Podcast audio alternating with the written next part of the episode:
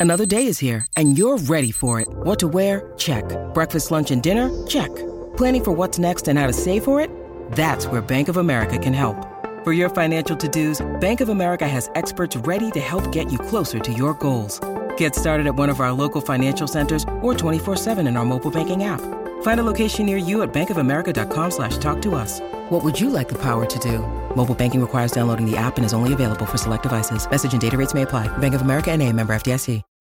When you need mealtime inspiration, it's worth shopping Kroger, where you'll find over 30,000 mouthwatering choices that excite your inner foodie. And no matter what tasty choice you make, you'll enjoy our everyday low prices, plus extra ways to save, like digital coupons worth over $600 each week. You can also save up to $1 off per gallon at the pump with fuel points. More savings and more inspiring flavors make shopping Kroger worth it every time. Kroger, fresh for everyone. Fuel restrictions apply. Then a hip hop audio review. Tommy Genesis. Tommy Genesis. I'm not gonna give you guys a bio because we recently just did Tommy, and this is kind of a redo. Well, not a redo, but we said that we wanted to kind of dive into her music catalog a little bit further. So here we are. Um, Ken, remember I said at the end of the last Tommy Genesis joint, if this is her her wave of music, I'm a fan. I'm a fan, bro. Mm. I'm a fan. Um, you know, the, the the first joint off of this one is very Caribbean inspired. Uh, her being from Canada, I get it. You know, what I'm saying a lot of people that ain't from Toronto and stuff, they don't understand the Caribbean influence, but I get it, man. And there's a lot more of what was on that other project on this. Um, so I'm I'm I'm with it. I I like the fact that she's abrasive. Um, I like how she goes over different type of beats.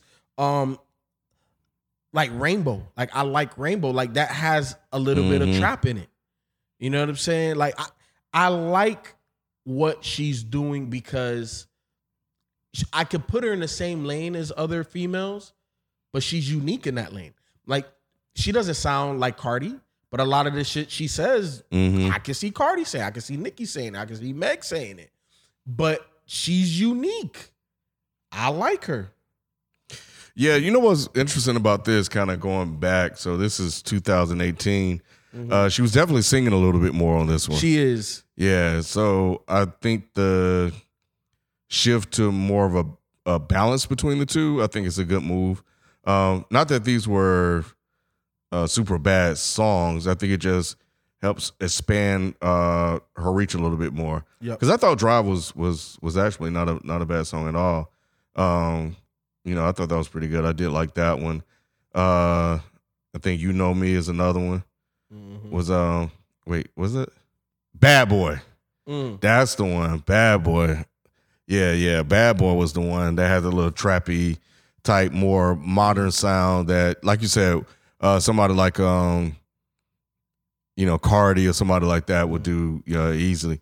Also, Tommy. Tommy was very um That was the one. That's Like, the one I was looking for. and, and and to me, like that's that's that that's the sound that I feel is what permeates this Yep. type of space. Mhm. And I like how she does it. Like she's unique in how she does. It. Like she does not give me vibes of any of her competitors. I was actually surprised to see some of these features on here. Charlie at CX and uh, Empress of. Uh, you know them? Hmm I've seen their names before. I've listened to some of their stuff, but they're um, yeah, they're they're no slouches I mean, in terms of uh features. Um, so yeah, for her to be in 2018 to have have those looks is is really interesting uh as well.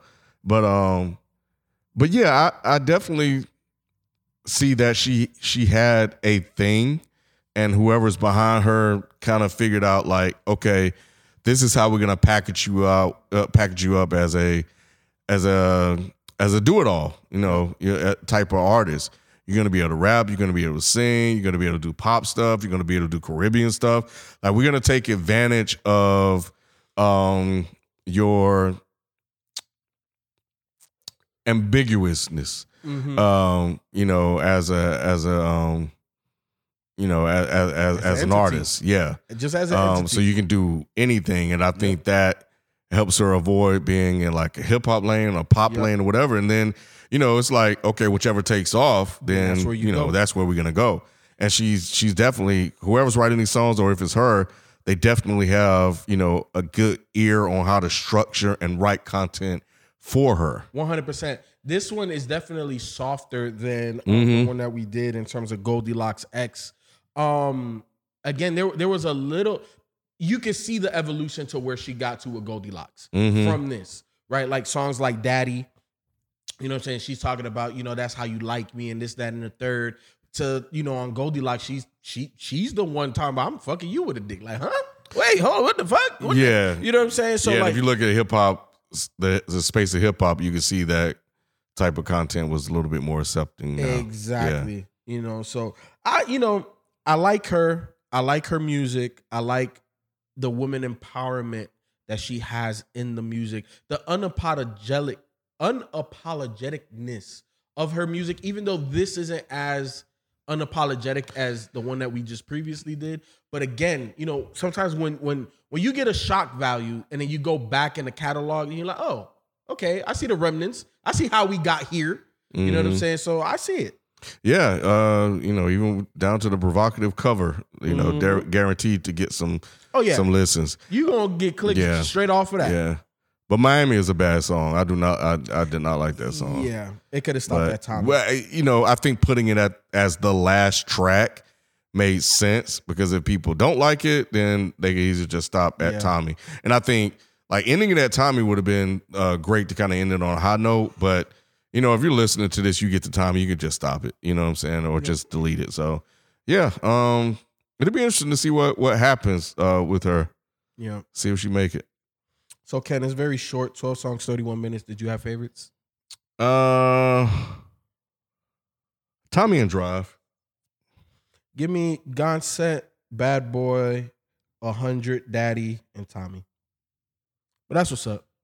Look, like I said, we've already done Tommy Genesis, so it's very close again for us doing another Tommy Genesis. But I liked her. So I wanted to give her another shot. I wanted to see what the discography was a little bit like. If you never heard of her, go support.